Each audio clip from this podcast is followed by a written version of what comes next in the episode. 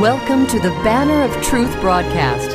This program is brought to you by the Free Reformed Churches of North America. Your host is Pastor Jack Schumann, pastor of the Emmanuel Free Reformed Church of Abbotsford, British Columbia. And now, here is Pastor Jack Schumann. We are continuing our series of sermons today on the book of Ezra. To that end, I invite you to turn with me to Ezra chapter 3 as we read the verses 1 through 7, and the sermon is based on these verses. Let us hear the word of God. And when the seventh month had come, and the children of Israel were in the cities, the people gathered together as one man to Jerusalem. Then Jeshua the son of Jozadak and his brethren the priests, and Zerubbabel the son of Shealtiel and his brethren, arose and built the altar of the God of Israel to offer burnt offerings on it, as it is written in the law of Moses, the man of God. Though fear had come upon them because of the people of those countries, they set the altar on its bases, and they offered burnt offerings on it to the Lord, both the morning and the evening burnt offerings. They also kept the Feast of Tabernacles, as it is written and offered the daily burnt offerings in the number required by ordinance for each day. Afterwards, they offered the regular burnt offerings and those for new moons and for all the appointed feasts of the Lord that were consecrated, and those of everyone who willingly offered a freewill offering to the Lord. From the first day of the seventh month, they began to offer burnt offerings to the Lord although the foundation of the temple of the Lord had not been laid. They also gave money to the masons and the carpenters, and food, drink, and oil to the people of Sidon and Tyre to bring cedar logs from Lebanon to the sea, to Joppa, according to the permission which they had from Cyrus, king of Persia. So far, the reading of the Word of God. May the Lord bless the reading and preaching of it to our hearts. Dear friends, believers are people who delight to worship God. They love to, get, to gather together in the courts of the Lord. And this has always been the case. In Psalm 84, the psalmist exclaims, How lovely is your tabernacle, O Lord of hosts! My soul longs, yes, even faints, for the courts of the Lord. My heart and my flesh cry out for the living God. And a few verses later in the same psalm, in verse 10, he declares, For a day in your courts is better than a thousand. I would rather be a doorkeeper in the house of my God than dwell in the tents of wickedness. Yes, for the believer, worship is everything. It is as dear to him as life itself. And so it's not surprising that almost as soon as the Jewish exiles arrived back in the Promised Land, their first priority was to restore the worship of God in Jerusalem. And we read about that in the words of our text today, Ezra 3, the verses 1 through 7. And it's to these verses that we turn our attention. Our theme is the worship of God restored at Jerusalem. And we'll consider, first of all, the unity that was manifested. Secondly, the rituals that were observed. And thirdly, the preparations that were made. The exiles had just returned to the promised land. It must have been a very long and difficult journey for them. They had traveled some 900 miles with their children and livestock and possessions, a journey that probably took around four months. But now, at long last, they had arrived at their destination. And no sooner did they arrive in the promised land than they converged on the ruined city of Jerusalem. And we read in verse 1 And when the seventh month had come, and the children of Israel were in the cities, the people gathered together as one man to Jerusalem. Now you notice reference is made here to the seventh month. The seventh month, which is in our calendar late September or early October, was a highly significant month for the Jewish people.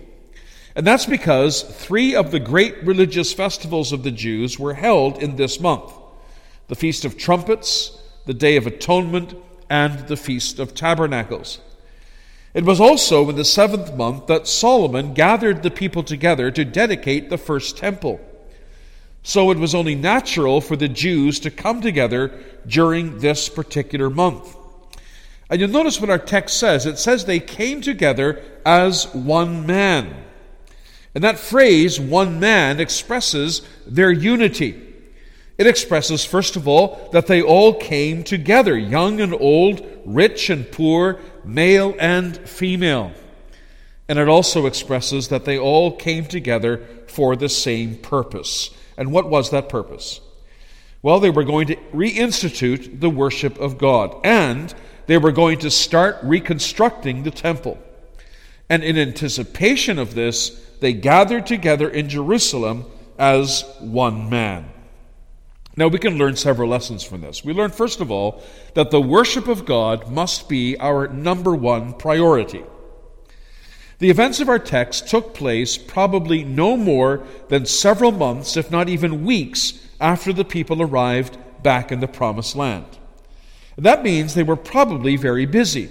They had homes to buy or to build, they had farms and businesses to set up, they had to establish schools for their children, but they set everything aside in order to come together in Jerusalem to worship God. You see, worship was a priority for them. With all the other things that they had to do, their first priority was to worship God. And I wonder how important worship is to you today. Is coming to church every Lord's Day an important priority for you? Or do you easily allow other things to stand in the way? And do you perhaps use the flimsiest of excuses to stay home? Oh, how much we have to learn from the Jews in our text. They were very busy too. And as we'll see, they also faced great and serious opposition. But their first priority was to come together to worship God. And nothing and no one would prevent them from doing so. Secondly, we learn here that we must worship together in unity, as our text says, as one man. Unity is commanded in the Scriptures. In Philippians 2, verses 1 to 4, Paul writes If there is any consolation in Christ, if any comfort of love, if any fellowship of the Spirit, if any affection and mercy, fulfill my joy by being like minded having the same love, being of one accord, of one mind. Unity is also precious. In Psalm 133, the psalmist says, Behold, how good and how pleasant it is for brethren to dwell together in unity. And then he goes on to compare this unity to the precious oil of consecration that poured on the head of Aaron and ran down his beard to his feet, and to the dew of Hermon that descends on the mountains of Zion. But this unity is also, sadly, very fragile. There's so much that can destroy the unity of a congregation. There can be disagreements among members, disagreements about doctrine, disagreements about the preaching, disagreements about certain decisions that the church leaders make.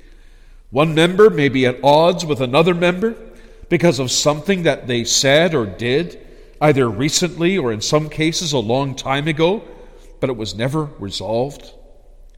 And when this happens, then we cannot worship God, at least not the way we should. In Matthew 5, verses 23 and 24, Jesus said, If you bring your gift to the altar, and there remember that your brother has something against you, leave your gift there before the altar and go your way. First be reconciled to your brother and then come and offer your gift. So, what Jesus is saying is that worship, in order for our worship to be acceptable to God, we must be at peace with our brothers and sisters in Christ. Well, what about you today? Is your worship acceptable to God? Are you worshiping God as one man with your brothers and sisters in Christ in your congregation? If not, if there's something standing between you and another brother or sister in the Lord, you have to do whatever it takes to remove it. Otherwise, as Jesus says, your worship will not be acceptable before God. And so the Jews worshiped God in unity. But how did they worship Him? That brings us to our second point. Not long after the people assembled in Jerusalem, we read in verse 2 that the leaders of the people, Joshua the high priest, together with his fellow priests, and Zerubbabel the governor, arose and built the altar of the God of Israel to offer burnt offerings on it, as it is written in the law of Moses, the man of God. Now you notice here how both the political and religious leaders work together. Joshua, the religious leader, doesn't build the altar alone. He does so in conjunction with and with the support of Zerubbabel, who was the political leader of the people. Now, there's a lesson to be learned here for political and religious leaders today.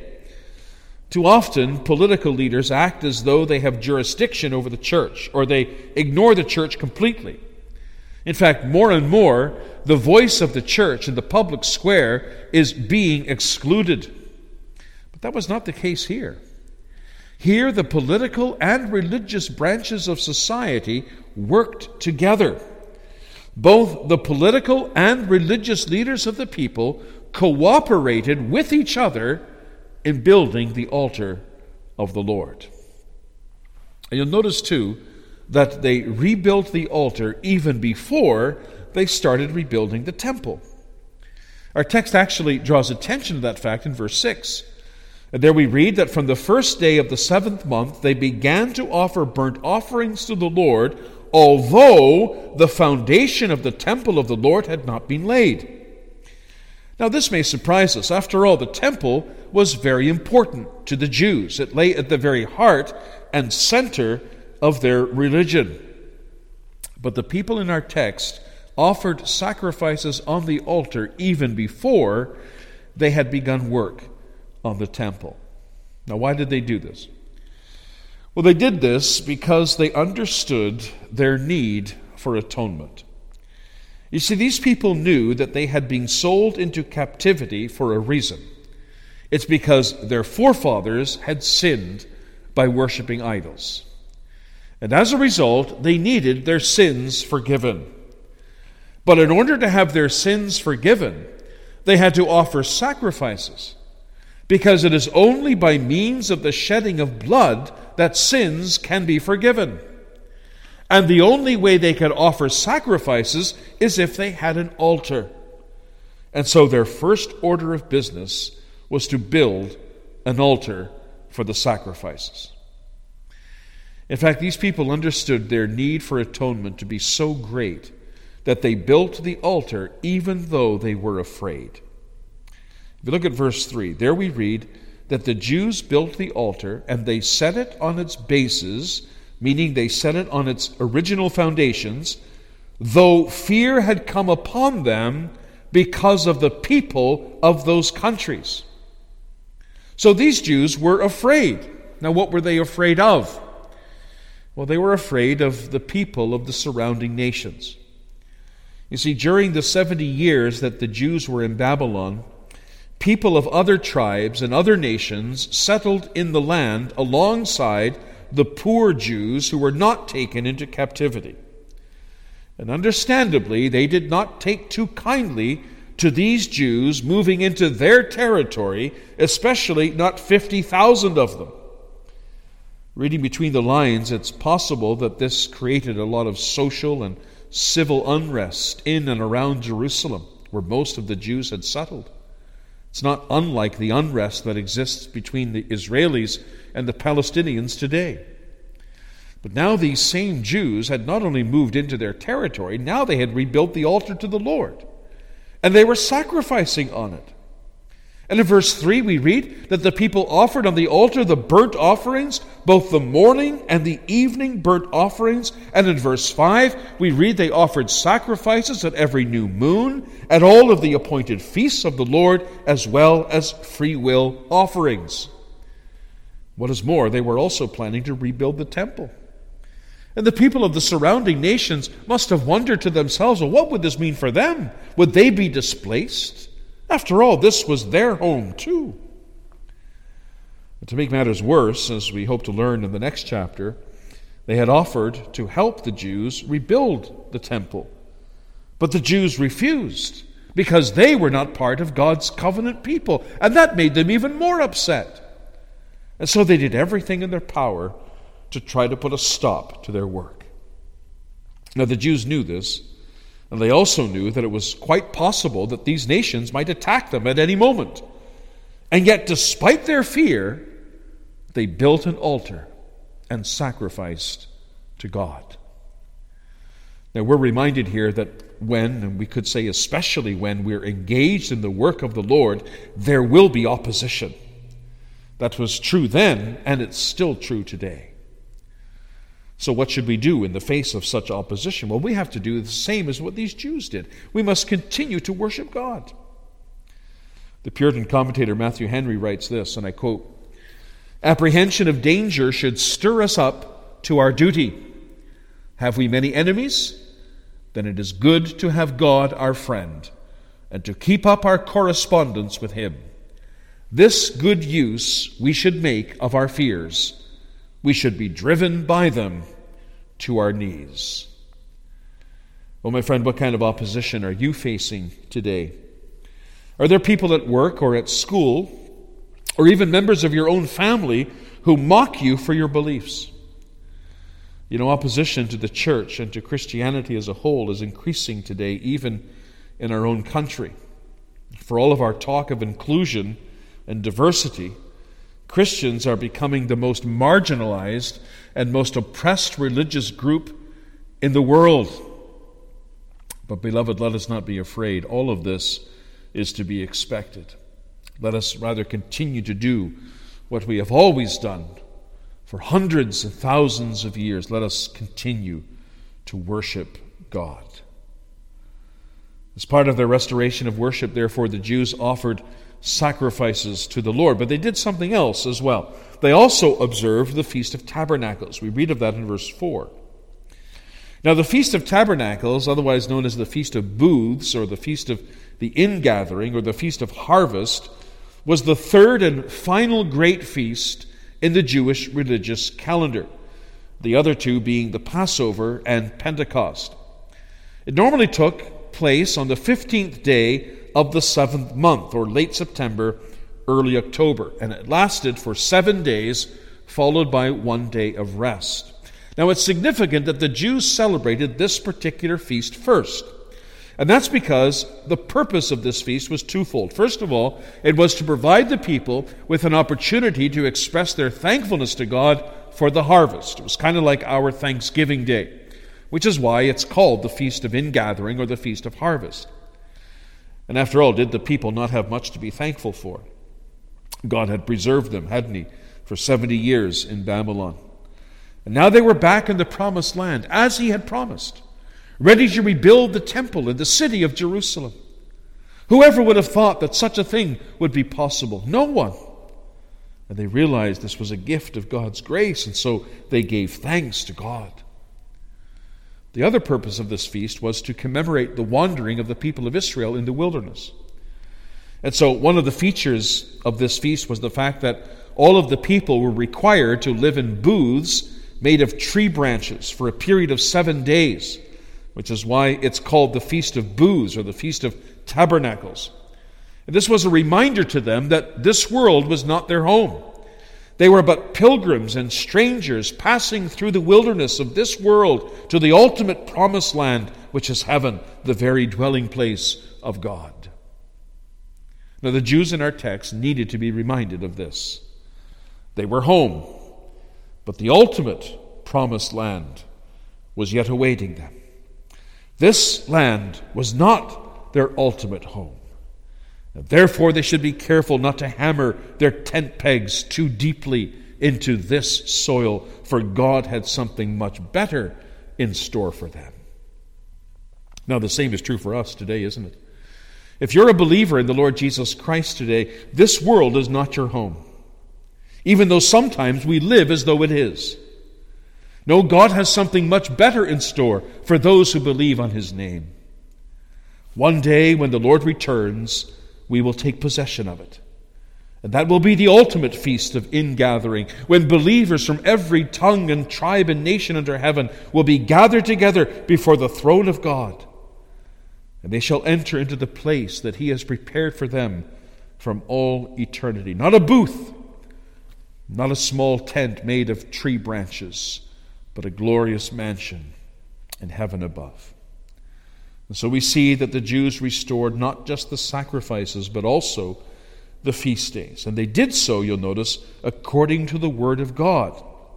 In fact, we read of that several times in these verses. In verse 2, we read that Joshua and Zerubbabel offered sacrifices on the altar, as it is written in the law of Moses, the man of God. And then again in verse 4, we read they also kept the Feast of Tabernacles, as it is written, and offered the daily burnt offerings on the number required by ordinance for each day.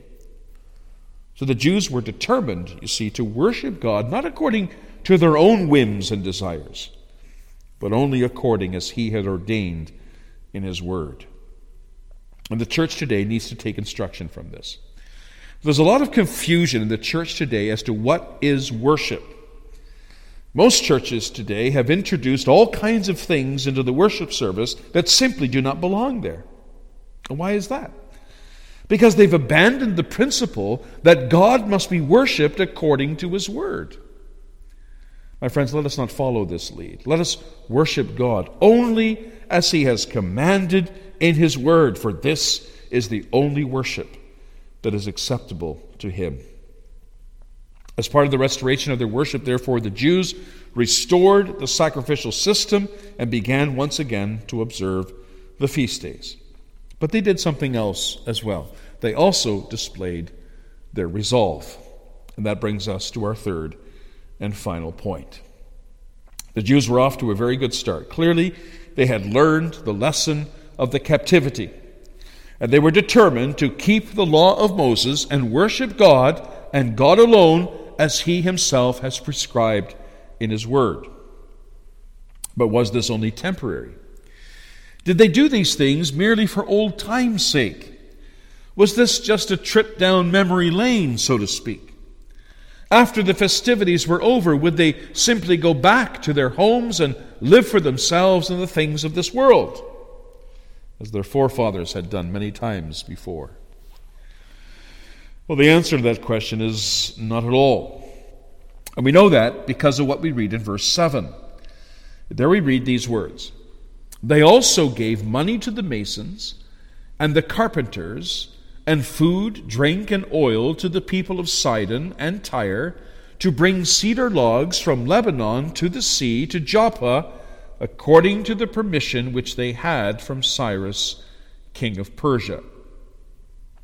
This verse describes the preparations that the Jews made for the reconstruction of the temple, which is described more fully in the following verses of this chapter. We read here that they hired masons and carpenters. They made a deal with the people of Tyre and Sidon, located on the north of the coast of the Mediterranean Sea. They would give them food and drink and oil in exchange for logs, which they were to cut down in Lebanon and float down the coast of the Mediterranean to Joppa and then transport them inland to Jerusalem. Now, what does all of this show?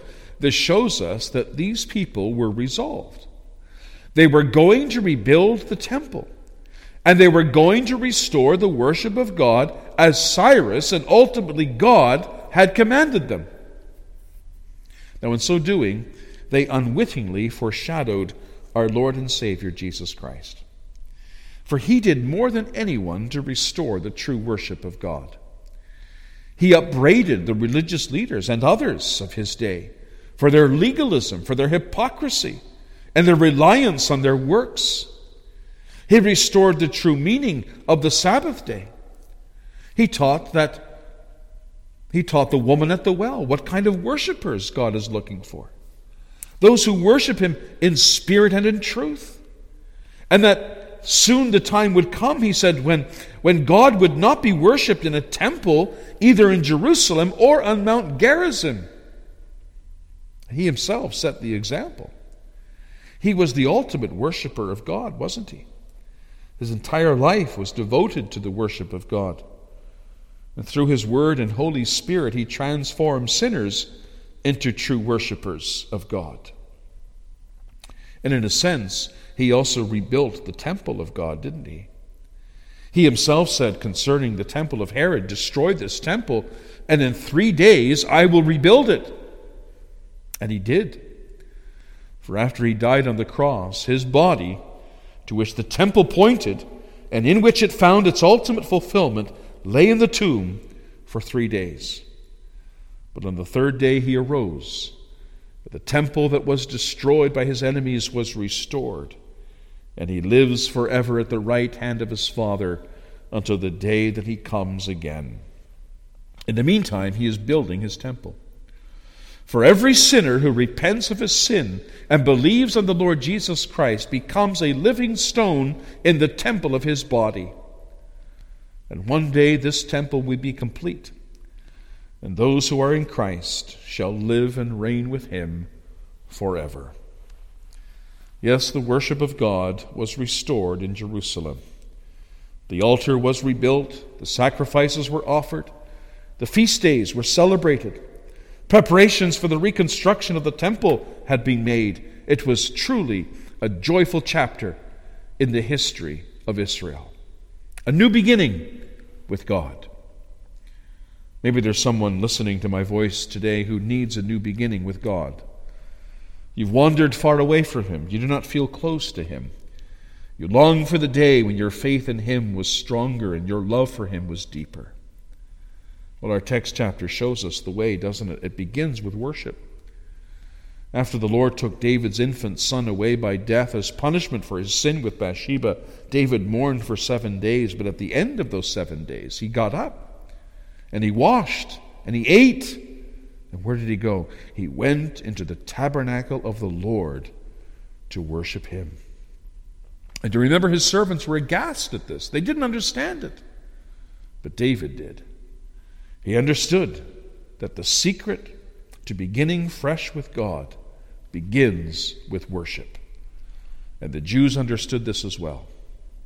So if you desire a new beginning with God, my friend, this is where it starts. It starts with worshiping Him according to His Word. Such people are favored by the Lord. Such people will be blessed by the Lord.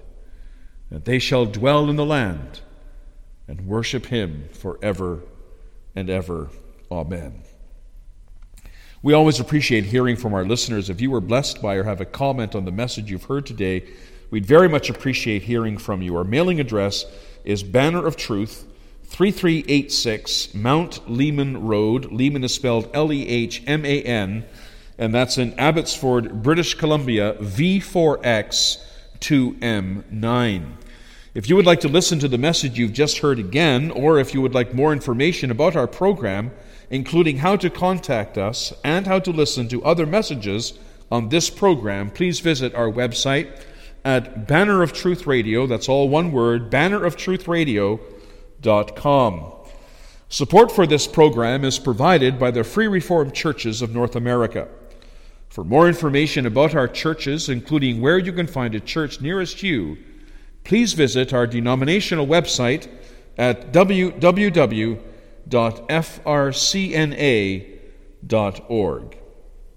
Thank you for listening, and now until next week, may the Lord be with you all.